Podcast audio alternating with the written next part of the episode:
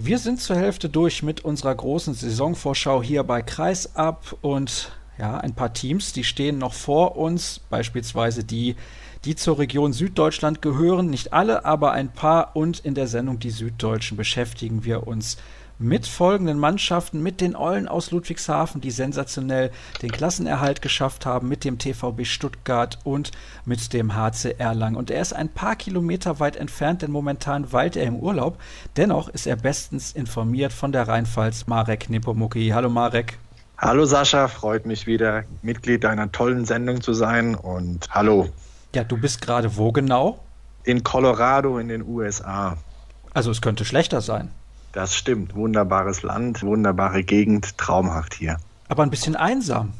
Nee, meine Schwester lebt hier und wir sind erstmals mit den Kindern hierher geflogen. Für dies ist der erste große Flug gewesen über den Atlantik und wunderbar. Klar, Colorado größer als Deutschland, glaube ich nur fünf Millionen Einwohner oder so. Also wenn man in die Berge fährt, ist man in der Einöde, aber es ist traumhaft schön hier. Gut zu erholen, weg von der Heimat, keine Arbeit, alles super aber arbeiten natürlich hier als Experte bei Kreisab und alles andere als langweilig und einsam war die vergangene Saison bei den Aulen aus Ludwigshafen. Ich kann mich noch sehr gut daran erinnern, dass du sehr optimistisch gewesen bist vor der Saison, allerdings auch mit dem Wissen, es wird sehr, sehr eng, wenn es für den Klassenerhalt reichen soll. Nun hat es geklappt zum ersten Mal in der Vereinsgeschichte, denn die ehemalige TSG Friesenheim war ja schon zweimal Mitglied der Bundesliga. Warum hat es denn dieses Mal geklappt? Es hat deswegen geklappt, weil Trainer Ben Matschke ein Zahlenjunkie ist. Er sagt selbst, für ihn sind Zahlen etwas Greifbares und nach seiner Saisonanalyse hat er herausgefunden, dass der Klassenverbleib deshalb gepackt wurde, weil die Mannschaft im Schnitt unter 28 Gegentore bekommen hat. In den ersten beiden Bundesliga-Saisons waren es 31, sowas und dann 30, sowas. Und diese vergangene Saison ist die Mannschaft unter 28 Gegentoren im Schnitt geblieben. Und das hat am Ende laut Ben Matschke dazu geführt, dass die Mannschaft in der Bundesliga geblieben ist. Und ein großer Faktor war einfach, dass das eine Mannschaft ist.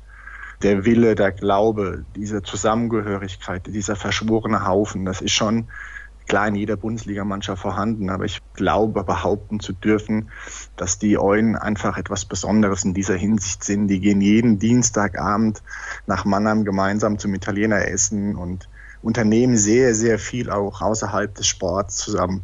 Und das macht die Mannschaft einfach so einmalig. Und das hat dazu geführt, dass das Team einfach an sich geglaubt hat und am Ende mit Glück, muss man schon sagen, es war ja das Fernduell gegen Nettelstedt, den Ligaverbleib gesichert hat. Ja, gibt es denn in Ludwigshafen keinen guten Italiener, dass man zum Erzrivalen nach Mannheim rüber muss? Ja, da ist die Auswahl etwas größer und etwas schöner, glaube ich. Obwohl Ludwigshafen sehr gute Restaurants hat, muss man schon sagen. Aber wahrscheinlich gehen die Jungs gern darüber und treffen sich vielleicht mit einem einen oder anderen Rannecker Löwenspieler. Das ist ja alles ganz unkompliziert da und nee, da sind die schon gut vorhanden. Ah, ich glaube auch Erzrivale ist in dem Zusammenhang das falsche Wort. Das sind zwei Mannschaften, ja. die sich, glaube ich, ganz gut miteinander verstehen. Kommen wir zurück zum Sportlichen. Du hast die Abwehr angesprochen und ich meine mich erinnern zu können, dass es so war, die Eulen haben relativ offensiv gedeckt. Das ist korrekt, ja. Also der Ben Matschke versucht, verschiedene Varianten einzustudieren und diese offensive Variante war oft, hat er sie eingesetzt, wenn es drauf ankam und sie hat funktioniert. Und es war am Anfang immer früher die 6-0-Deckung, dann 5-1 und dann kam auch diese offensive Variante und die hat funktioniert, gerade auch mit Johnny Scholz, den er ein bisschen vorgezogen hat. Ab und zu mal hat dann zwei vorgezogen und hat wunderbar geklappt. Ja, und es wird auch dieses Jahr ein großer Faktor werden. Wie wird sich die Mannschaft auf den Gegner einstellen können, eben mit den verschiedenen Deckungsvarianten und was kommt am Ende dabei heraus? Da bin ich auch schon sehr gespannt, ob es dieser Mannschaft erneut gelingt, mit sehr viel Euphorie auch in die Spiele zu gehen. Als Aufsteiger ist das ja immer noch ein bisschen was anderes. Auch in diesem Jahr erwarten die meisten, dass die Eulen den Gang in die Zweitklassigkeit antreten werden. Aber schauen wir zunächst mal auf die Spieler, die dann nicht mehr mit dabei sind beim Projekt Klassenerhalt. Da sind einige Namen mit dabei, die durchaus einige Jahre auch das Trikot der Eulen getragen haben. Allen voran der Torhüter Kevin Clear. Der spielt jetzt in Dansenberg, ein Verein, der mir überhaupt nichts sagt. Kannst du uns da ein bisschen auf die die Sprünge helfen. In welcher Liga sind die unterwegs und warum ist er nicht mehr mit dabei? Also Dansenberg ist ein alter Traditionsverein. Die hatten vor Jahren schon mal zweite Bundesliga gespielt, sind jetzt in der dritten Liga Süd zu Hause. Das ist ein Stadtteil von Kaiserslautern in der Westpfalz. Und ja, es kam etwas überraschend, dass der Kevin dahin ist. Vergangene Saison hat er sich mit einer Schulterverletzung abgemeldet kam dann später wieder zurück, hat sich der Mannschaft zur Verfügung gestellt, selbstlos, trotz schmerzstillender Spritzen und alles drum und dran. Und irgendwann, Ende der Saison, kurz vor Ende der Saison, hat er bekannt gegeben, dass er zum Drittligisten Danzenberg wechselt, obwohl er gesagt hat, ihm ist der Aufwand zu groß. Er wohnt in der Nähe von Darmstadt, muss da immer ins Training zu den Eulen fahren. Das war ihm zu viel. Und deswegen wollte er noch weiterspielen, etwas unterklassig in der Nähe seiner Heimat. Und dann kam plötzlich der Wechsel nach Danzenberg. Das ist, äh, muss man sich vorstellen, das Doppelte an Wegstrecke als zu den Eulen. Und das kam dann schon etwas überraschend dass dieser sportliche Wechsel dahin vollzogen wurde. Wobei er ja nicht ganz weg ist, muss man sagen, da er ja Steuerberater ist oder angehender Steuerberater ist und in einer Steuerkanzlei arbeitet, ist er weiter bei den Eulen im Hintergrund tätig und wird da die ganzen finanziellen Dinge regeln, was die Abrechnungen und was das Finanzielle für den Verein angeht, wird er dabei helfen. Also er hat eine, sozusagen eine Doppelfunktion. Er spielt in Danzenberg und macht bei den Eulen im Hintergrund noch ein bisschen Arbeit mit. Da war man aber im Verein nicht irgendwie verstimmt, dass man gesagt hat, komisch, da reist er im Prinzip weiter, um dort dritte Liga zu spielen und bei uns möchte er nicht mehr? Offiziell war man nicht verstimmt, aber ich kann mir durchaus schon vorstellen, dass der Trainer und der Geschäftsführer endlich da nicht sehr erfreut waren, als sie das gehört haben, weil die Planungen schon darauf hinaus liefen, dass Kevin Clear früher oder später auch mal Torwarttrainer werden sollte und die jungen Leute trainieren sollte mit seiner Erfahrung. Ja, das ist jetzt momentan ad acta gelegt, was aber nicht heißt, dass es in Zukunft nicht der Fall sein soll. Also Kevin soll jetzt, so wie man es hört, den Trainerschein absolvieren und wenn es mit seiner Arbeit funktioniert alles, dann irgendwann wieder zurückkehren zu den Eulen als Torwarttrainer. Das ist so vorgesehen. Ein weiterer Abgang ist Patrick Weber, der insbesondere in der Anfangsphase der Saison, finde ich, sehr gute Partien hingelegt hat, aber hinten raus dann nicht mehr überzeugen konnte. Warum war das so und kann man mit seinem Abgang leben? Ja, kann man. Wie du es schon richtig gesagt hast, war Patrick am Anfang ein Garant, sehr viele Tore geworfen. Dann hat er sich verletzt, ist zu früh zurückgekommen, hat sich dann wieder verletzt am Bauch, glaube ich, Bauchmuskelfaserriss oder irgendwas und hat dann längere Zeit gefehlt. Wie gesagt, die erste Verletzung kam er zu früh zurück gegen Berlin und dann fiel er wieder aus. Und dann war er einfach nicht fit. Trainer Ben Matschke hat in der Schlussphase der Runde, wo es auf alles ankam, auf Spieler gesetzt, die zu 100 Prozent da sind, weil er wusste, auf was es ankommt. Und der Patrick war in dem Moment eben nicht auf 100 Prozent und der Trainer hat es ihm klipp und klar gesagt und Patrick hat es nach außen hin akzeptiert. Klar war es nicht immer schön für ihn, auf der Bank zu sitzen am Ende, als es wieder soweit war und zuzuschauen, wie die Mannschaft um den Ligaverbleib kämpft. Aber der Erfolg hat dem Trainer recht gegeben und es war ja auch früh klar, dass er dann nach Bietigheim wechselt, wo er ein ganz anderes Angebot bekommen hat. Und mit diesem Abgang kann man leben, ja. Und dort kann er ja nun auch weiterhin in der ersten Liga spielen. Er wurde ja in der Saison schon ersetzt durch Asad Valuyin. Also ich weiß nicht, ob das dann auch exakt so geplant war, dass er Patrick Weber ersetzen sollte, der verletzt war. Aber der hat auch richtig eingeschlagen. Also das war ein Glücksgriff für die Eulen. Absolut, absolut. Das war der Volltreffer der Runde.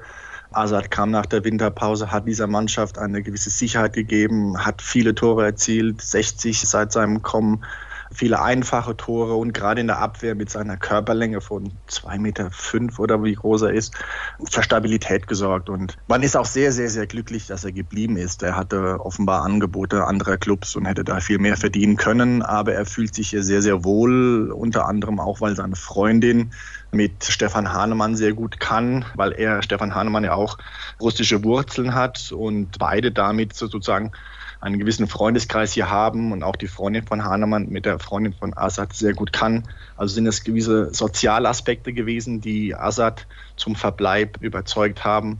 Und da ist man sehr, sehr glücklich, ja.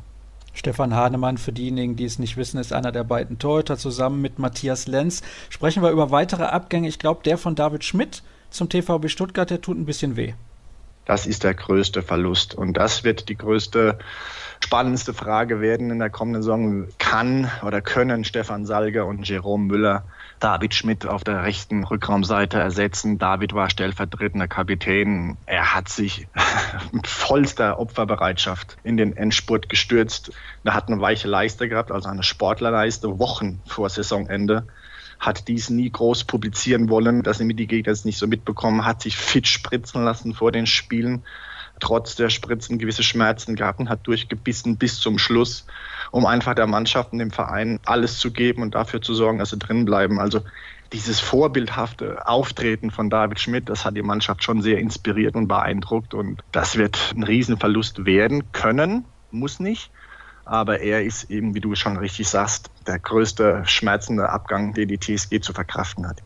Es gibt noch weitere Abgänge, zum Beispiel Rocco Peribonio. Dann haben wir auch noch Oliver Hess, der relativ lange, glaube ich, wenn ich das richtig im Kopf habe, bei den Eulen unter Vertrag stand. Danny Sosic, ein 7-Meter-Spezialist, der da eine überragende Quote hatte. Patrick Rujak und Robin Egelhof. Wird man einen von diesen Akteuren vermissen?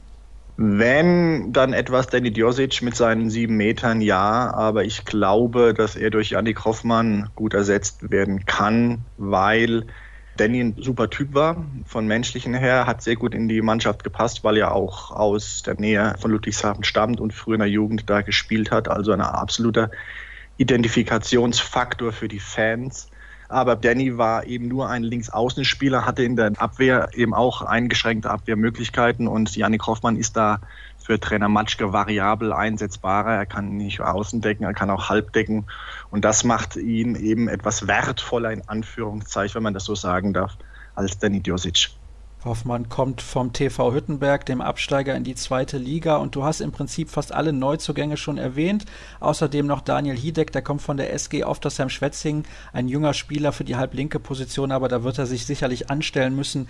Hinter Gunnar Dietrich und eben auch hinter Asad Valuyin. Ich möchte mit dir aber vor allem noch auf die beiden Neuzugänge auf der halbrechten Position eingehen, nämlich Jerome Müller und Stefan Salger. David Schmidt, der nach Stuttgart gegangen ist, war ein kleiner, wuseliger Spieler, stark im 1 gegen 1 1 in der Körpertäuschung. Stefan Salger ist ein großer Shooter. Was ist denn Jerome Müller für ein Spieler? Im Grunde ähnlich wie David Schmidt, klein, wuselig, allerdings nicht mit so einem Modellkörper, noch nicht mit so einem Modellkörper wie David Schmidt. Aber er ist ein kleiner Spieler, der sehr schnell, sehr variabel ist, sehr flexibel, sehr flink. Und das wird die spannende Frage werden, wie Trainer Matschke die beiden bei Laune halten kann. Er hat es bei der Präsentation selbst gesagt, er ist sehr stolz dass er auf dieser Position zwei Junior-Nationalspieler haben kann. Salger war einer, auch B-Nationalspieler, Müller ist einer und halb Deutschland war hinter Müller her. Der hat immerhin bei der HG Saloy, dem Zweitliga-Absteiger, jede Saison über 150 Tore erzielt. Hat sich aufgrund Matschkes Bemühungen dann für die Eulen entschieden und Salger war, oder Asad Waluni war ja schon da. Salger ist dann sozusagen ein Königstransfer, zwei Meter sieben lang mit Valuin und Gunnar Dietrich mit 2,3 Meter drei in der Abwehr dann quasi das große Bollwerk. Und er war ja Stammspieler in Stuttgart. Man wollte ihn ja halten, aber er, Stefan Salge, wollte dort weg, weil er offenbar nicht die Einsatzzeiten bekommen hätte, die er sich gerne erwünscht hatte. Und die hat ihm offenbar Ben in Aussicht gestellt. Und das war der Grund mit für ihn, zu den Eulen zu wechseln und dort jetzt zu hoffen, wie er auch sagt, den nächsten Schritt in seiner Karriere zu gehen. Und diesen Schritt traut er Ben Matschke zu, weil er aus der Ferne beobachten konnte, wie gut Ben Matschke mit jungen Spielern arbeiten kann. Also der Trainer war mit der Ausschlag für Salger zu kommen und auch für Jerome Müller. Und beide in Ergänzung sollen eben diese großen, schwerwiegenden Abgang von David Schmidt ersetzen. Er hat in 32 Spielen 83 Tore erzielt für den TVB Stuttgart, aber er hat sich irgendwie auch schon eine Verletzung zugezogen. Also zum Start müssen die Eulen auf ihn verzichten. Aller Voraussicht nach ja. Er hat sich das Außenband etwas angeknackst, äh, ist jetzt in den nächsten zwei Wochen mal außer Gefecht. Man hofft, dass er dann zum Auftakt gegen den Bergischen HC spielen kann, wobei man da kein Risiko gehen will. Es ist das erste Spiel. Jerome Müller hat das vollste Vertrauen von Trainer und sollte das nicht klappen bis zum Bergischen HC, wird dann Salger aller Voraussicht nach zu Hause gegen Kiel am 2. September oder am 5. September in Minden dann für die Eulen die Premiere feiern. Jetzt hatten die Eulen ja in der vergangenen Saison in Anführungsstrichen Glück.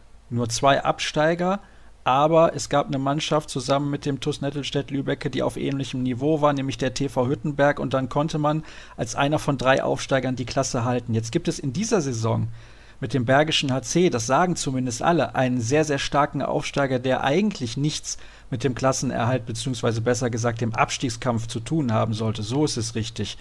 Wie stehen denn die Chancen deiner Meinung nach, dass die Eulen erneut so eine kleine Sensation schaffen? Denn es war es ja, dass sie in der Liga geblieben sind. Damit hatte eigentlich niemand gerechnet. Also glaubt man den Statistiken unserer Kollegen der Handballwoche, dann dürften die Eulen wieder drin bleiben, denn die hatten vor einigen Wochen mal eine Statistik präsentiert, wonach die Aufsteiger in die Bundesliga, die das erste Jahr überstehen, in der zweiten Saison nichts mit dem Abstieg zu tun haben werden. Es gab eine Ausnahme 2009, das war Tusem Essen und sonst sind alle Aufsteiger seit 2007, seit 2000, Entschuldigung, die den Ligaverbleib in der ersten Saison geschafft haben, drin geblieben. Also glaubt man dieser Statistik und Trainer Matschke ist ja ein Freund der Zahlen, dürften die Eulen dann nichts mit dem Abstieg zu tun haben, aber ja, du weißt, Statistiken sind grau, die kann man so und so lesen. Zumindest mal haben die Eulen in meinen Augen einen kleinen Vorteil oder einen kleinen Erfolg gefeiert. Sie werden nicht mehr als Absteiger Nummer 1 gehandelt wie letzte Runde. Das ist wahrscheinlich die SG BBM Bietigheim. Dann sind sie Absteiger Nummer 2. Aber ich glaube, sie haben einen Vorteil. Sie wissen aus der vergangenen Saison, auf was es ankommen wird in dieser Runde. Und sie sind eine Mannschaft, die haben, wie wir schon gesagt haben, fünf Neuzugänge, die integriert werden mussten. Sie sind alles deutsche Spieler. Es gibt überhaupt keine Sprachprobleme. Alle kennen die Mentalität des Trainers, die Philosophie des Trainers. Und der Trainer hat schon früh angefangen mit Teambuilding-Einheiten. Er hat in der Vorbereitung ein Team-Triathlon organisiert, wo die Mannschaft in Gruppen diesen Wettkampf absolvieren mussten, zwischendrin Aufgaben lösen mussten, dass einfach dieses Teamdenken fördert, weil er weiß, darauf jetzt ankommen. Und ich glaube auch, die Mannschaft ist gerüstet für den Abstiegskampf. Sie kennen das. Sie sind die jüngste deutsche Mannschaft in dieser Liga, die jüngste Mannschaft in der Liga mit dem jüngsten Trainer. Sie haben gewisse Alleinstellungsmerkmale, die müssen sie nutzen. Und sie wollen vor allen Dingen zu Hause in der eigenen Eberthalle ihre Stärke ausspielen. Dort hatten sie in der letzten Runde fünf Heimsiege geholt von ihren sechs Siegen insgesamt in der ganzen Runde. Und es spricht vieles dafür, dass sie wieder eine gewisse Heimstärke an den Tag legen. Wie wir wissen, ist die Eberthalle eine kleine, gute, stimmungsgewaltige Handballhalle. Es kommen 2350 Zuschauer rein. Stand jetzt sind über 1100 Dauerkarten verkauft, sprich 50 Prozent der Hallenplätze sind schon weg an die Eulenfans. Die werden für Radau sorgen. Und ich glaube, dass die Eulen drin bleiben werden, weil es in meinen Augen keinen Zweikampf geben wird zwischen Bietigheim und den Eulen. Ich glaube, Gummersbach und Stuttgart wird mit im Abstiegskampf stecken und dann gibt es noch wie jede Saison eine Überraschungsmannschaft, von der jetzt keiner noch weiß, wer es werden wird. Wir kommen gleich zu deiner Prognose. Ich möchte vorher aber noch kurz auf die mögliche erste Sieben schauen. Im Tor wird wahrscheinlich Matthias Lenz den Vorzug bekommen vor Stefan Hahnemann. Du kannst mich aber dann auch gerne korrigieren. Aber zunächst noch die anderen Positionen auf halb jeweils dann Valujen und wenn er fit ist, später dann auch Stefan Salga im Rückraum auf der Mittelposition Alexander Feld. Dann haben wir die Außen mit Jonas Scholz und Pascal Durak und am Kreis Kai Dippe. Könnte das so aussehen? Ich stimme dir zu, bis auf Torwart. Ich glaube, er wird auf Stefan Hahnemann bauen. Matthias Lenz wurde offiziell geholt. Der war ja schon mal da in der Aufstiegssaison, ist dann gegangen, nicht ganz geräuschlos. Er war etwas enttäuscht, weil er mit dazu beigetragen hat, dass die Mannschaft aufsteigt und hatte gehofft, dass er einen Vertrag bekommt. Den hat er nicht bekommen. Er ist ja Lehrer an einem Gymnasium in Mannheim, einem Sportgymnasium, an einer Eliteschule, ist jetzt freigestellt worden für die Trainingseinheiten. Also er ist weiterhin Lehrer, aber der Stundenplan mit ihm ist so abgestimmt worden, dass er morgens trainieren kann und am Abend auch noch. Aber ich glaube, der Trainer setzt auf Hahnemann, weil er auf die Jugend setzt und ihm das Vertrauen gibt. Er sieht in Hahnemann einen großen Torhüter für die Zukunft, Trainer Matschke. Und Matthias Lenz mit seiner Erfahrung, seiner Routine und vor allen Dingen mit seiner menschlichen Größe. Er ist ein sehr feiner Kerl, der das Gespür hat für die jungen Leute, wann er mit ihnen reden muss, wann er auf sie einwirken soll, kann auch in Abstimmung mit dem Trainer. Dafür wurde er geholt, weil er einfach diese Gabe hat, auch wie Trainer Matschke, beides Lehrer. Und ich glaube, er wird auf Hahnemann bauen und den Rest stimme ich dir zu. Es könnte sein, dass auf der Mittelposition fällt, wenn es nicht so läuft, Jan Remlinger zurückkommt. Der ist ja lange Zeit verletzt gewesen. Handgelenkprobleme wird auch noch offenbar eine gewisse Zeit ausfallen. Er wird langsam aufgebaut, aber Jan Remlinger ist dann sozusagen, wenn man so will, ein weiterer Neuzugang, weil er die letzte vergangene Runde fast kaum gespielt hat. Und er ist eine große Alternative zu Alexander Feld, wenn es da mal nicht so laufen sollte, wobei Feld, wie du schon richtig gesagt hast, die Nummer eins auf dieser Position sein wird. Ja, immerhin 103 Tore in 34 Spielen. Und du hast gerade gesagt, Remlinger war verletzt, nur 15 Partien absolviert. Dann kommen wir zu deiner Prognose und ich habe schon so eine leise Ahnung, wohin es gehen könnte.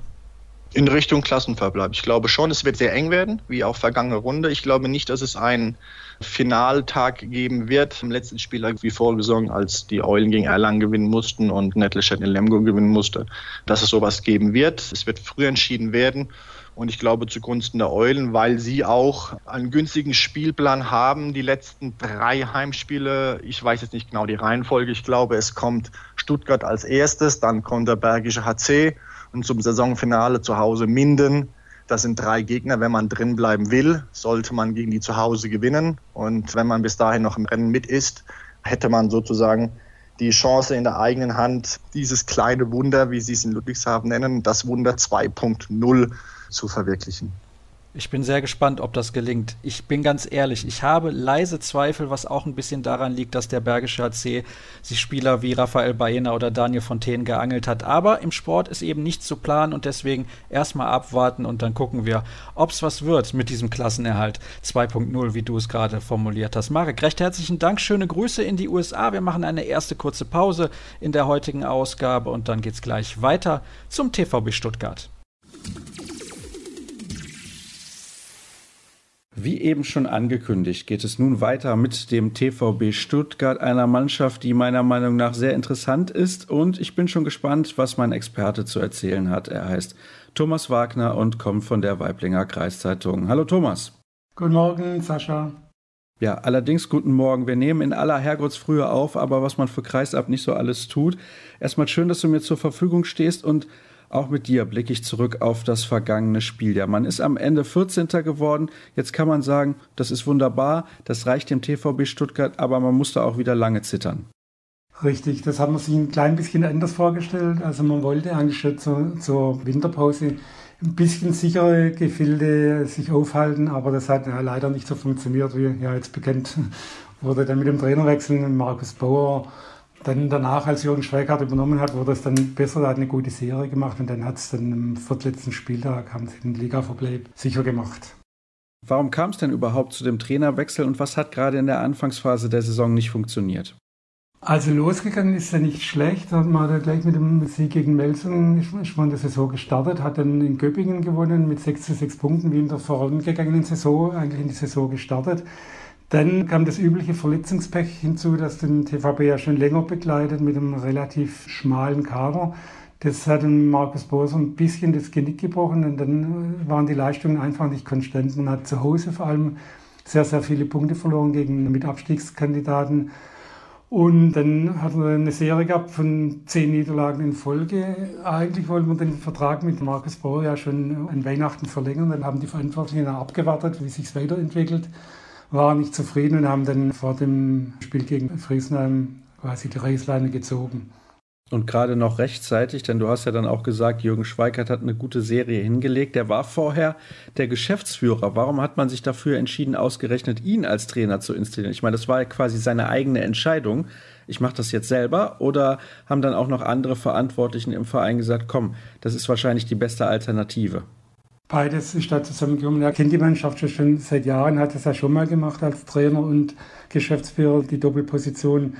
Und hat auch einige Fürsprecher in der Mannschaft und der Erfolg hat ihm ja dann recht gegeben. Also es hat ja gleich von Anfang an gut funktioniert mit dem allerdings den glücklichen Sieg bei den Eulen, der ganz wichtig war mit einem Tor.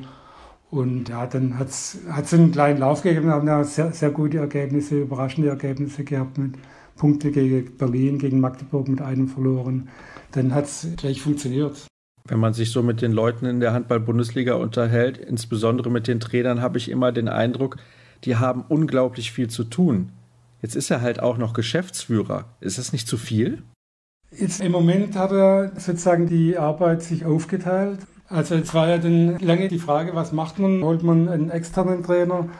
Es hat einige Anfragen gegeben und waren auch einige Kandidaten, aber weil es eben so gut funktioniert hat, hat man sich überlegt, ob man nicht weitermacht mit ihm. Allerdings die Doppelfunktion war eigentlich von Anfang an vom Tisch, weil die Belastung eigentlich, wie du sagst, einfach zu groß war. Dann äh, schlagen quasi zwei Herzen in der Brust von Jürgen Schweiger. Er hätte gerne als Trainer weitergemacht, weil es eben so gut geklappt hat, aber den Geschäftsführerposten auch nicht aufgegeben.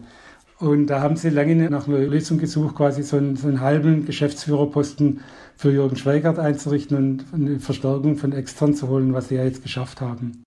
Wer macht das? Das ist der Sven Franzen, der ist dann für den Bereich Finanzen zuständig und er arbeitet gleichzeitig auch noch beim Hauptsponsor.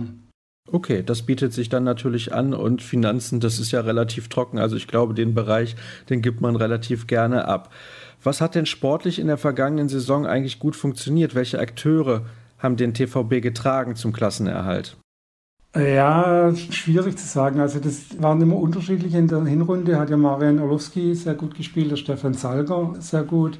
Und Dominik Weiß beispielsweise ist gar nicht in die Saison gekommen. Als Jürgen Schweikart übernommen hat, ist seltsamerweise Dominik Weiß wieder aufgeblüht. Marian Orlowski ist nicht mehr in die Gänge gekommen. Das war so ein, so ein Hin und Her. Also es hat keiner so richtig konstant gespielt. Immer mal wieder einer gute Phase gehabt, ein anderer schlechte Phasen. Also man kann keinen richtig hervorheben. Ach, das ist ja sehr interessant, dass dann ausgerechnet auf der gleichen Position ein komplett anderer Akteur nach dem Trainerwechsel plötzlich gut funktioniert. Dann lass uns mal schauen auf die Spieler, die den TVB verlassen haben. Das sind gleich fünf Stück und auch Spieler, die einem durchaus was sagen, unter anderem nämlich Stefan Salger. Der Kollege aus Ludwigshafen, der hat eben gesagt, der TVB wollte Stefan Salger davon überzeugen, in Stuttgart zu bleiben. Jetzt sind die Eulen ja nicht unbedingt ein Spitzenteam. Warum ist denn Salga dann trotzdem aus Stuttgart weggegangen und hat sich diesem Verein angeschlossen? Also in erster Linie lief es in der Rückrunde nicht mehr ganz so gut bei ihm. Dann kam eine Anfrage aus Friesheim, weil die ja mit dem David Schmidt einen Spieler verloren haben, der zum TVB gegangen ist, also auf der Position Bedarf hatten. Dann haben sich der TVB einfach überlegt, was machen wir, hat abgewägt. Der Robert Markotic, der ja in die Winterpause gekommen ist, hat sich äh, am Ende von der Saison ganz gut entwickelt, hat deutliche Vorteile in der Abwehrarbeit gegenüber dem Steffen Salger und sie haben auch noch Potenzial gesehen in dem Robert Markotic. Und dann haben sie sich für diese Lösung entschieden, den Markotic zu behalten und den Stefan Salger ziehen zu lassen. Und auch nicht mehr mit dabei ist Marian Orlowski. Du hast eben angesprochen, zu Saisonbeginn unter Markus Bauer noch hat er gute Leistung gebracht. Warum ist er nicht mehr in Stuttgart?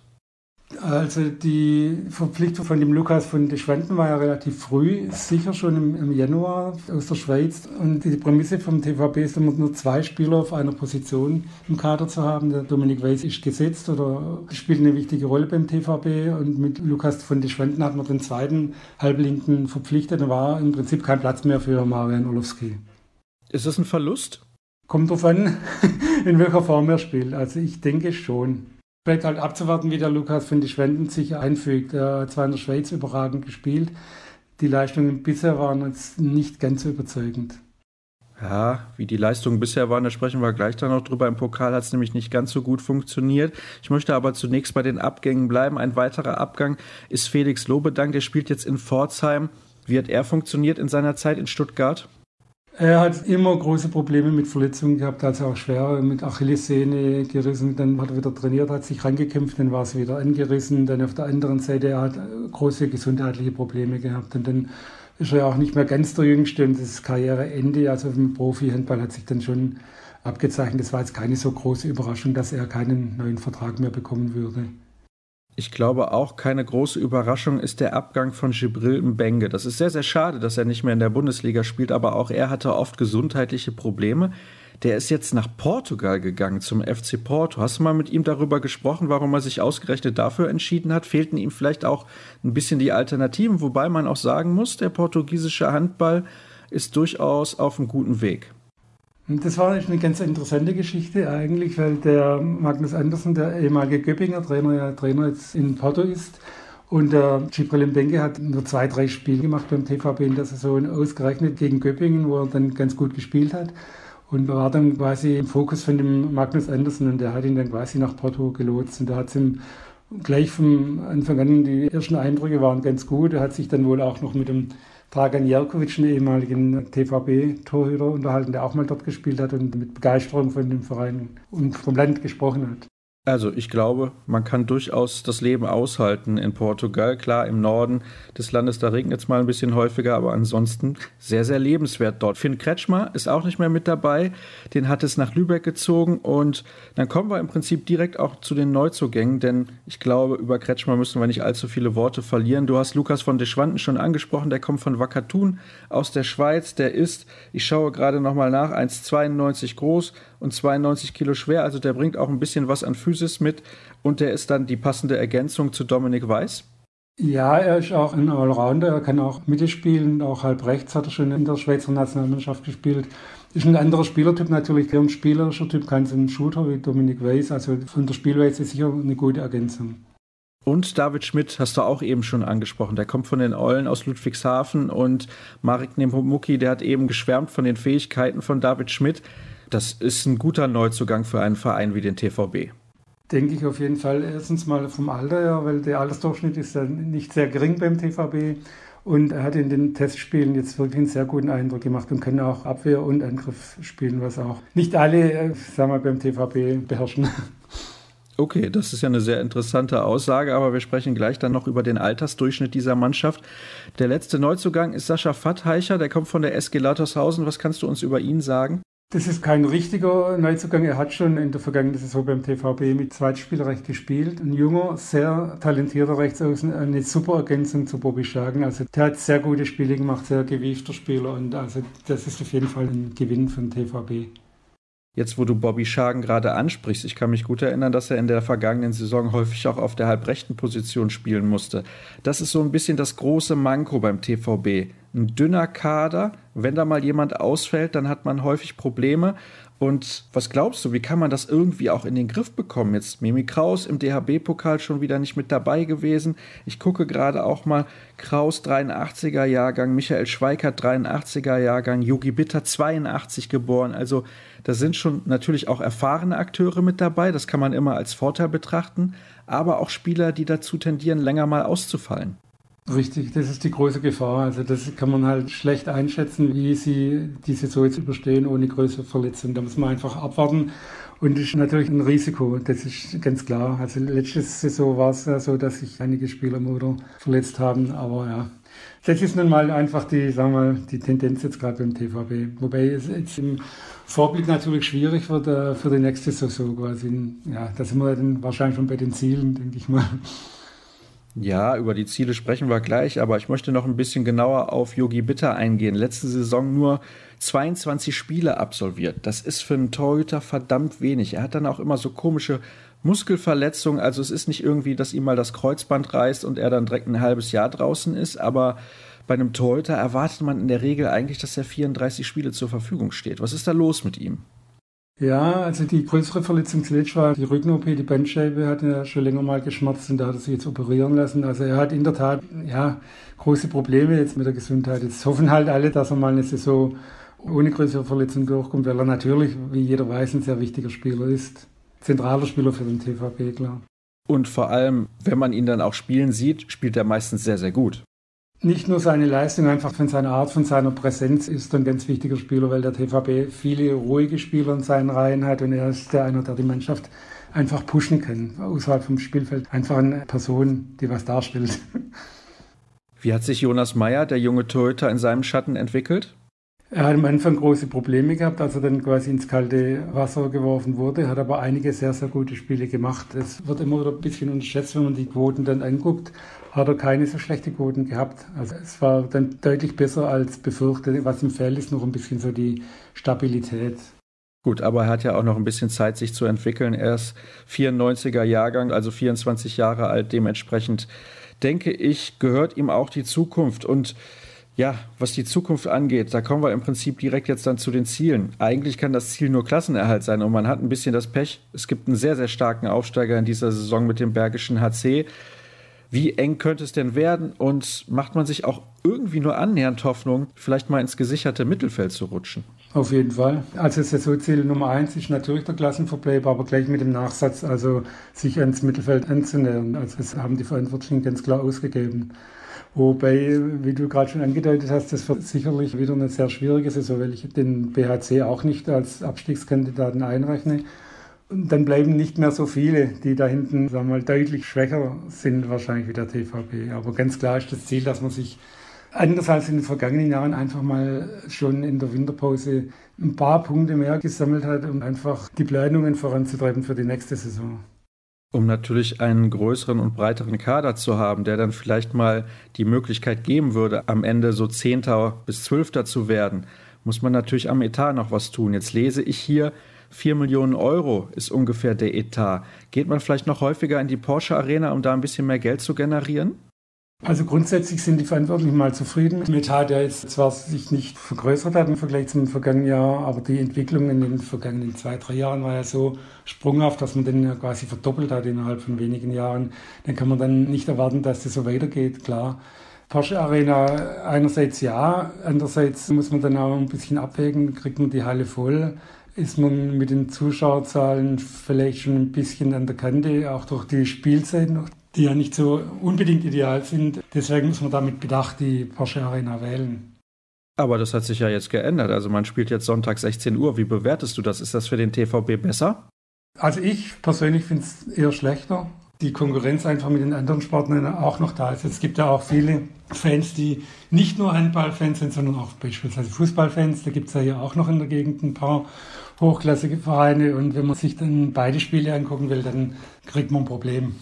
Okay, das ist natürlich sehr, sehr interessant. Klar, in Stuttgart und der Umgebung, da wird relativ viel geboten, was Spitzensport angeht. Ja, dann kommen wir von den Zahlen zu weiteren Zahlen sozusagen, nämlich der möglichen ersten sieben. Und dann schauen wir mal gerade, Johannes Bitter ist natürlich, wenn er fit ist, im Tor auf jeden Fall gesetzt. Auf den Außenpositionen Tobias Schimmelbauer und Bobby Schagen. Und dann haben wir im Rückraum Dominik Weiß, Michael Kraus und den Neuzugang David Schmidt und am Kreis Manuel Speth.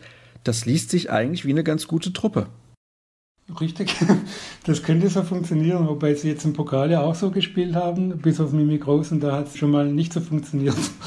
Aber ich denke auch die ersten sieben, wobei es da auch noch den einen oder anderen gibt, Manuel Späth und Simon Baumgartner im Kreis, da wird sicherlich der Manuel Späth nicht 100% spielen, also Simon Baumgartner ist da auch noch ein guter Mann.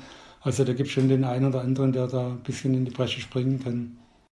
Man hat verloren mit 26 zu 29 gegen die Wölfe aus Rimpa. Ein guter Zweitligist, der letztes Jahr auch durchaus ein Wörtchen mitgeredet hat um den Aufstieg in die erste Liga. Wie hat man das eigentlich aufgenommen in Stuttgart, diese Niederlage?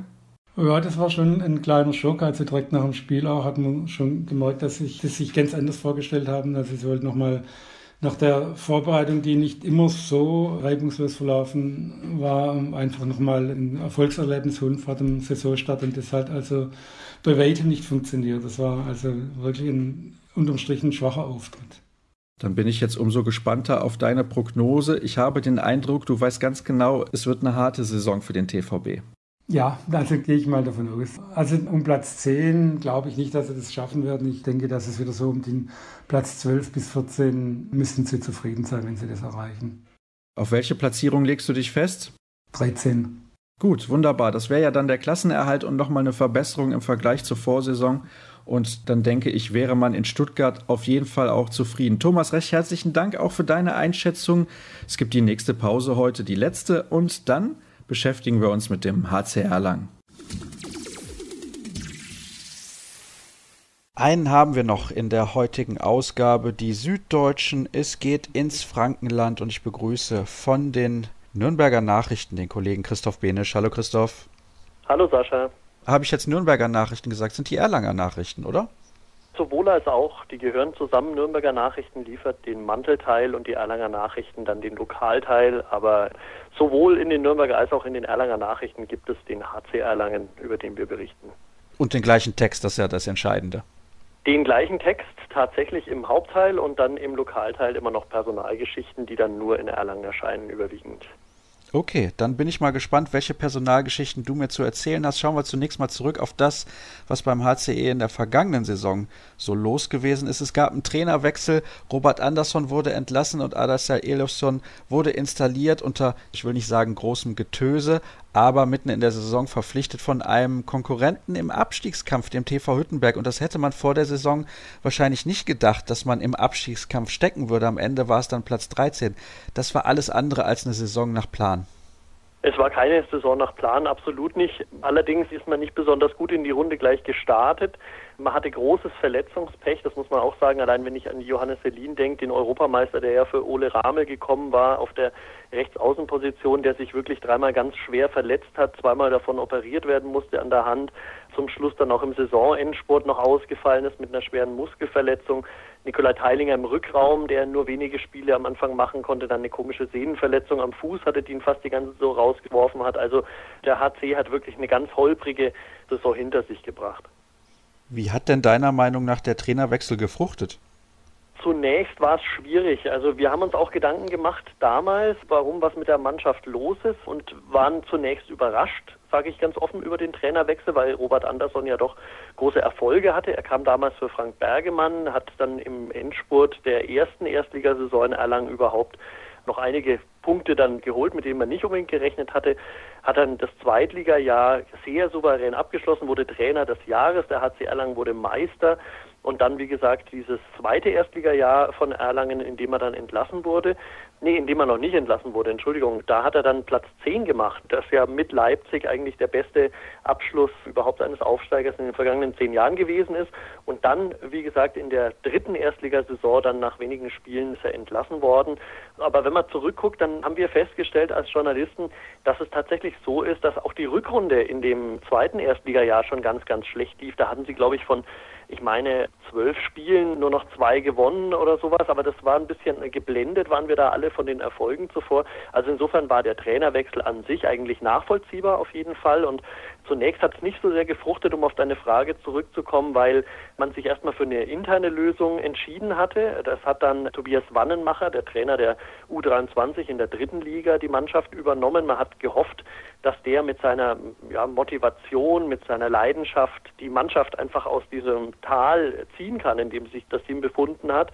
Das hat aber nicht so gefruchtet. Das waren allerdings auch sehr undankbare Zeiten. Das waren fünf Auswärtsspiele in Folge, die Wannenmacher da machen musste, absolvieren musste. Er war nur einmal zu Hause im Pokal und das wurde auch verloren gegen Göppingen. Also es war eine undankbare Situation für ihn. Er hat es dann, finde ich, ganz gut gemacht. Und dann kam aber Aderstein Eosson und hat dann am, ich sage immer, Operation am offenen Herzen der Mannschaft ein neues Spielsystem, eine neue Philosophie und vor allen Dingen auch ihr Selbstbewusstsein zurückgebracht. Und dann hat man, finde ich, gerade zum Ende hin, wo dann die Arbeit von und die Handschrift erkennbar war von Aderstein Eosson, wirklich noch einen guten Abschluss hinbekommen und hat dann noch sehr, sehr ordentlich die Liga abgeschlossen. Aber unterm Strich war es natürlich zu wenig für das, was man sich erhofft hatte in Erlangen. Um dieses Bild mal aufzugreifen, ist denn die OP mittlerweile beendet und der Patient aus dem, aus dem Tiefschlaf aufgewacht oder dauert das noch ein bisschen? Ja, also aus dem Tiefschlaf aufgewacht auf jeden Fall. Es hat natürlich ein bisschen gedauert erstmal. Man hat auch gemerkt, die Mannschaft war nicht, nicht wirklich fit, die wirkte übertrainiert, sie wirkte ja mit zu wenig Regeneration in der Vorbereitung vielleicht ausgestattet. Da kamen dann so die Kritikpunkte dann durch, auch von den Spielern, die haben sich dann getraut, sich dazu zu äußern. Über dieses harte, sehr harte Vorbereitungstraining von Robert Andersson haben wir ja immer viele Witze gemacht, auch mit den Spielern, die mussten da sehr leiden drunter. Das war, glaube ich, ligaweit bekannt, dieses harte Training aber vielleicht auch gespickt mit zu wenig Regeneration. Jedenfalls hat Ejofsson dann das Training ganz massiv runtergefahren, erstmal so die Belastungsphasen runtergefahren, hat der Mannschaft dann viel Regeneration gegeben und ihr über diese Regeneration dann mehr und mehr sein Spielsystem ja, dosiert, injiziert, würde ich mal sagen. Und dann ist er aufgewacht, der Patient, und nicht nur aufgewacht, sondern man hat dann wirklich Spiel für Spiel Fortschritte gesehen. Es gab dann immer mal wieder kleine Rückschritte, aber ich glaube, das ist normal in der Entwicklung. Und trotz dieser wirklich massiven verletzten Situation, die wirklich zeitweise ja, fast schien es wie verhext, da kam jede Woche jemand Neues dazu von den Leistungsträgern, die sich verletzt haben. Und zum Schluss dann war es wirklich so, dass man sagen konnte, das ist eine andere Mannschaft, das ist eine neue Mannschaft, die da auf dem Feld steht. Und dann hat man ja sogar im Meisterschaftskampf noch mit eingegriffen und das zeigt es, denke ich, am besten und hat zu Hause den Rhein-Neckar-Löwen in der Schlussphase, im Endspurt der Saison noch einen Punkt abgenommen und letztlich ihnen die Meisterschaft vielleicht mitverdorben. Insofern, glaube ich, kann man schon sagen, dass der Patient aufgewacht ist und dann auch sehr, sehr quicklebendig wieder aus dem Krankenhaus entlassen wurde. Das heißt, er geht topfit in die neue Saison. Er geht topfit in die neue Saison, das definitiv. Und er geht auf wichtigen Positionen, finde ich, sehr nachvollziehbar verstärkt und verbessert in die neue Saison. Ich habe jetzt erst ein Interview gemacht mit Aderstein Eyofsson für unsere Printausgabe auch in den Nürnberger Nachrichten.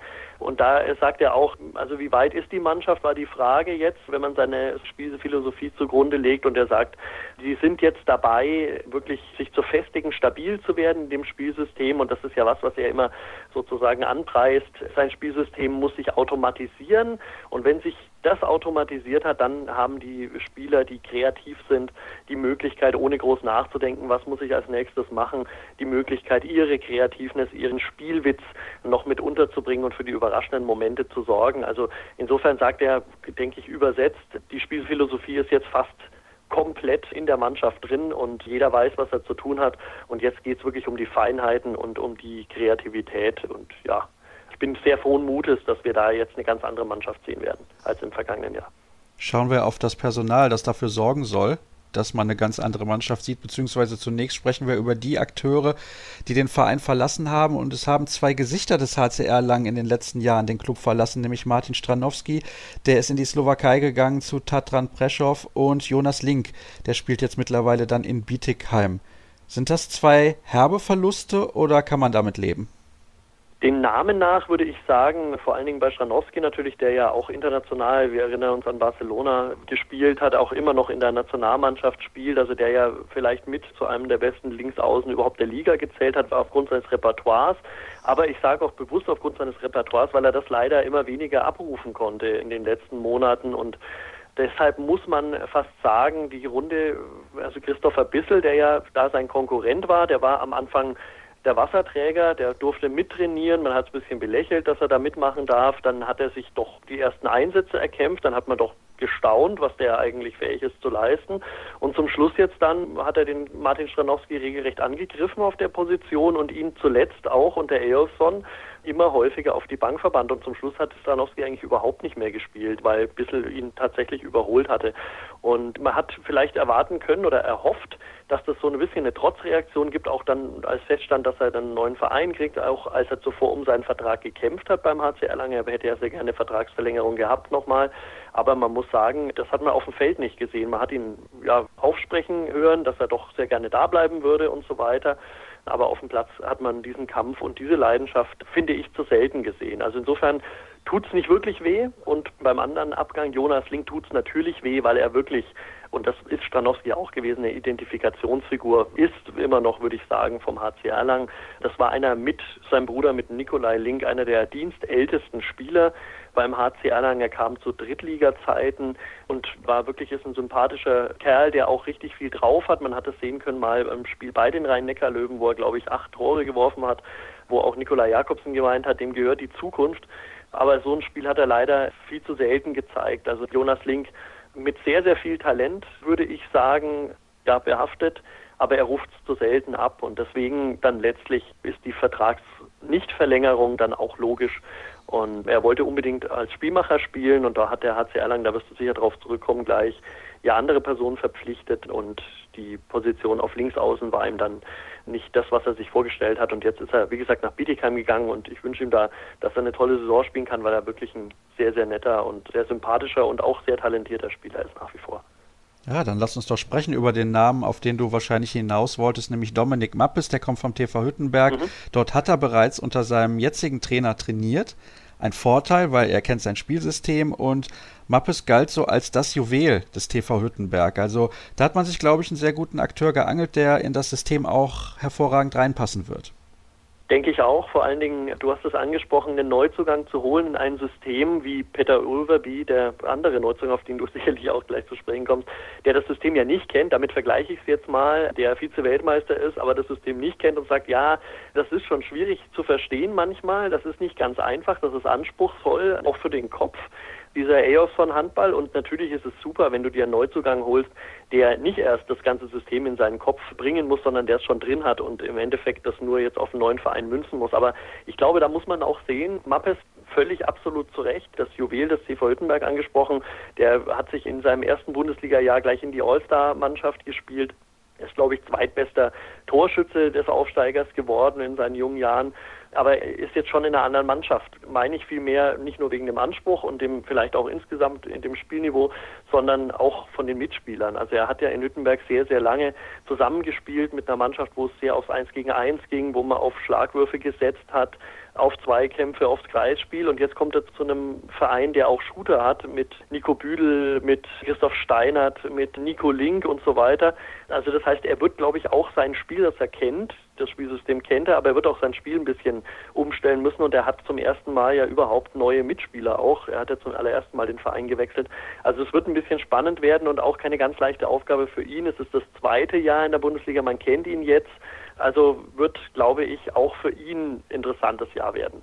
Absolut. Und jetzt hast du gerade noch einen zweiten Namen genannt, nämlich Petter Överbü. Das ist ein norwegischer Nationalspieler, der den Verein verstärkt hat. Der kommt für die Kreisläuferposition. Da ist es natürlich sehr, sehr wichtig, dass man das System kennt der Mannschaft und der musste er ein bisschen erst reinfinden. So hast du es zumindest umschrieben.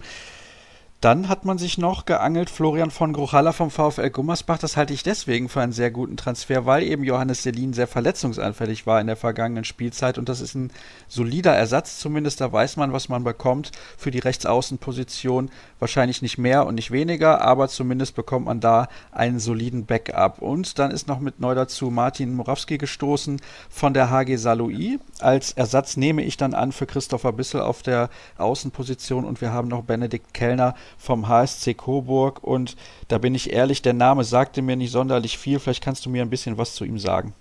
Ja, ist Junior-Nationalspieler. Benedikt Kellner kommt aus Coburg, wie du schon angesprochen hast, aber der soll vor allen Dingen lernen. Also das ist so der dritte Spielmacher hinter Mappes und hinter dem sehr erfahrenen Michael Haas. Ich weiß nicht, wie oft man ihn wirklich in der ersten Liga sehen wird, dann tatsächlich. Er wird sicher seine Einsatzzeiten bekommen, aber ich denke, das ist mehr so eine Investition auch in die Zukunft und er soll dann die Drittligamannschaft wahrscheinlich vorderrangig unterstützen und da erstmal lernen und sein Talent einbringen und sich dann übers Training empfehlen. Also ich glaube, den werden wir nicht allzu oft sehen in der Bundesliga. Okay, das ist eine Ansage. Sehr, sehr schade, weil wenn du sagst, Junioren-Nationalspieler, so schlecht kann er dann nicht sein, aber natürlich hinter den etatmäßigen Spielmachern wird es höchstwahrscheinlich wenig Einsatzzeit geben. Mir fällt auf, das ist eine sehr deutsche Mannschaft der HCR Lang. Also fast keine Ausländer im Kader, insgesamt nur zwei Stück, nämlich Goras Schkoff, der Torhüter und dann noch dazu eben Petter Överbü ja, bei Sergei Gorpischin, den zähle ich jetzt mal als Deutschen, auch wenn er für die russische Junioren-Nationalmannschaft aufläuft, aber das fällt schon auf, dass da sehr auf deutsche Spieler gesetzt wird. Das ist auch die Philosophie. Also immer wenn man danach fragt oder wenn es um Neuzugänge geht, die vorgestellt wurden in der Vergangenheit und wenn man über die Zukunft spricht beim HC Erlangen, dann geht es wirklich darum und auch die Neuzugänge sagen das. Also offenbar wird ihnen das ganz offensiv bei den Vertragsgesprächen angepriesen, um sie zu überzeugen. Also man möchte hier mit einer deutschen, sage ich jetzt mal, Mannschaft, also mit jungen deutschen, ausbaufähigen, talentierten Spielern was erreichen. Man möchte sie aufbauen, man möchte mit ihnen sozusagen wirklich in die Zukunft gehen. Man möchte keine, wie in der Vergangenheit oft, und ich meine das gar nicht abwegig weil, oder abwertend, weil wir haben ja auch großartige Spieler hier gehabt. Wenn ich an Pavel Horak denke, der wurde sofort zum Publikumsliebling und nicht weniger haben getobt, als der Vertrag nicht verlängert wurde mit ihm. Also man möchte nicht diesen Weg gehen, dass man sich ältere, international erfahrene ausländische Spieler holt, sondern man möchte wirklich sagen, wir setzen auf die deutsche Jugend und versuchen das mit Spielern hier im Idealfall aus der Umgebung. Es gibt ja auch Maximilian Lux immer noch im Kader, der aus Pegnitz kommt. Das ist hier 30, 40 Kilometer weg von Erlangen was aufbauen. Und das finde ich eigentlich keine schlechte Philosophie. Das scheint ja auch ganz gut zu funktionieren. Klar, in der vergangenen Spielzeit nicht so, wie man sich das erhofft hat, aber insgesamt dann schon ein einigermaßen ordentliches Erfolgsmodell. Jetzt ist natürlich die Frage, was möchte der HCR lang in der neuen Spielzeit erreichen? Klar, natürlich deutlich besser Handball spielen, als man das in der letzten Saison getan hat. Das scheint meiner Meinung nach möglich zu sein. Ja, man wird sehen, sage ich mal. Man hat letztes Jahr auch geglaubt und ich meine mich da auch sehr weit aus dem Fenster gelehnt zu haben im Gespräch mit dir vor der Saison, dass es eine gute Saison werden wird. Aber es gibt halt so viele Eventualitäten im Sport und wenn wieder so viel Verletzungspech kommt, dann muss man wieder alles über den Haufen werfen. Aber ich denke trotzdem, ja, so ein Jahr wird der HC Erlangen nicht nochmal erleben. Das wäre schon ganz, ganz großes Pech und fast einzigartiges Pech, nochmal so viele Verletzte auf einen Schlag zu haben. Deswegen glaube ich auch, gerade mit dieser Verpflichtung über, wie du angesprochen hast, man hat jetzt nicht mehr nur noch einen Kreisläufer, der fit ist mit Jonas Tümmler und der vorderrangig eigentlich nur im Angriff spielen kann und in der Deckung muss man austauschen, sondern im Gegenteil, man hat jetzt auch mit Jan Schäffer, der ja zur Winterpause vergangenes Jahr aus Rimpa gekommen ist, einen Allrounder und man hat mit Överby einen, der im Innenblock spielen kann, der 110 Kilo schwer ist, über zwei Meter groß ist und vorne Lücken reißen kann für die Werfer. Also ich glaube, wie gesagt, wie schon angesprochen, der HCE hat sich sehr, sehr gut verstärkt, sehr punktuell verstärkt. Es gab keinen Umbruch mehr vor der Saison wie vergangene Runde, als man den halben Rückraum da komplett ausgetauscht hat, sondern die Mannschaft ist einen Schritt weiter. Die Mannschaft konnte mit dem Trainer Eoson und seiner Philosophie, die wirklich gut gezogen hat zum Schluss der vergangenen Saison, jetzt in die Vorbereitung gehen. Die Mannschaft ist topfit. Man hat da sehr viel Geld investiert, auch aufgrund der Verletzungen in die Trainingssteuerung. Also es ist da sehr viel Technik im Spiel. Man sieht immer, wann die Spieler in orangenen oder roten Belastungsbereich kommen und man will sie dann gleich aus der Belastung wieder rausnehmen, um mögliche Verletzungen zu verhindern. Also es wird wirklich sinnvoll investiert. Auch das Funktionsteam wurde erweitert. Ich gehe davon aus, dass sie wirklich eine gute Saison spielen können. Wie weit es nach oben geht, das werden wir dann sehen. Wir schauen gleich auf die erste sieben, aber ich wollte noch ansprechen, diese ganzen Verletzungen hatten ja auch einen kleinen Vorteil, zumindest nämlich den, dass Christoph Steinert so richtig durchgestartet ist.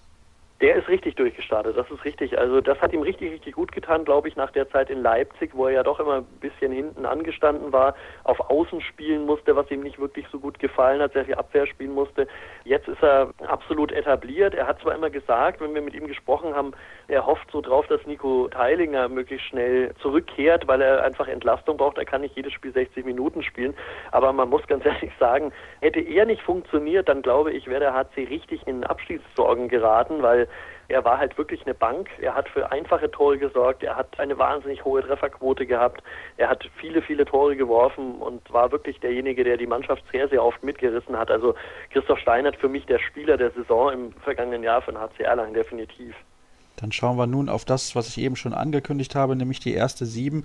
Nikolas Katzigianis im Tor ist, glaube ich, unumstritten und auf der halbrechten Position, wie gerade angesprochen, Christoph Steinert und halb links dann Nikolai Link. Wird denn deiner Meinung nach Dominik Mappes die klare Nummer 1 auf der Spielmacherposition? Das ist eine Frage, die ich natürlich hier auf jeden Fall stellen muss. Und Bissel und Selin sind wahrscheinlich die gesetzten Außen und dann Jonas Tümmler am Kreis, je nachdem, wie sich Petter Överbü einfügt. Ja, ich glaube, dass Jonas Tümmler, fangen wir damit an, ein bisschen schweren Stand haben wird. Deswegen, weil er, wie gesagt, ein, das hört sich ein bisschen böse an, meine ich gar nicht so, aber ein ziemlich eindimensionaler Kreisläufer ist, der halt wirklich nur im Angriff einsetzbar ist im Endeffekt. Und ich weiß nicht, ob Eyolfsson das wirklich so gerne macht, dass er da immer wechselt zwischen Angriff und Abwehr. Deswegen glaube ich, dass Tümmler nicht mehr in den Start 7 sein wird. Ich tippe da eher auf Överby oder auf Schäffer. Wahrscheinlich sogar noch mehr Överby.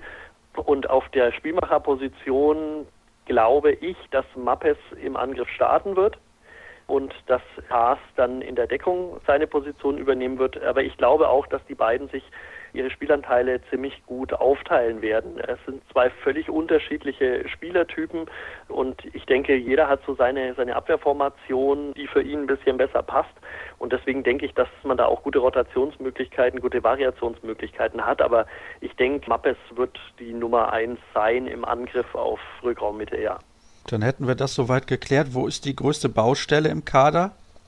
Eine größte Baustelle im Kader, glaube ich, gibt es jetzt momentan eigentlich nicht mehr, weil die größte Baustelle war definitiv die Mittelachse, sprich der Kreis, und die ist jetzt geschlossen. Man hat nicht mehr nur noch ein oder zwei, sondern man hat drei oder sogar, wenn wir Gorpischin mitrechnen, der aber überwiegend aufgrund seines Studiums mehr in der U23 zum Einsatz kommen wird. Also wir hatten eigentlich fast vier Kreisläufer auf der Mitte. Das heißt, die Mitte, die ehemalige Baustelle ist geschlossen. Ich vermute daher als Baustelle, nee, sehe ich eigentlich keine, muss ich ganz ehrlich sagen. Der HC ist jetzt auf jeder Position doppelt gut besetzt, manchmal dreifach gut besetzt oder vierfach am Kreis. Also ich denke, eine Baustelle gibt es da erst gar nicht oder es wird sich vielleicht erst noch eine auftun.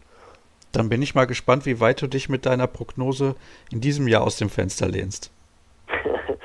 ja, ich müsste eigentlich ein bisschen geläutert sein, aber ich sage mal wieder, um den Platz 10 könnten sie erreichen. 10 oder besser.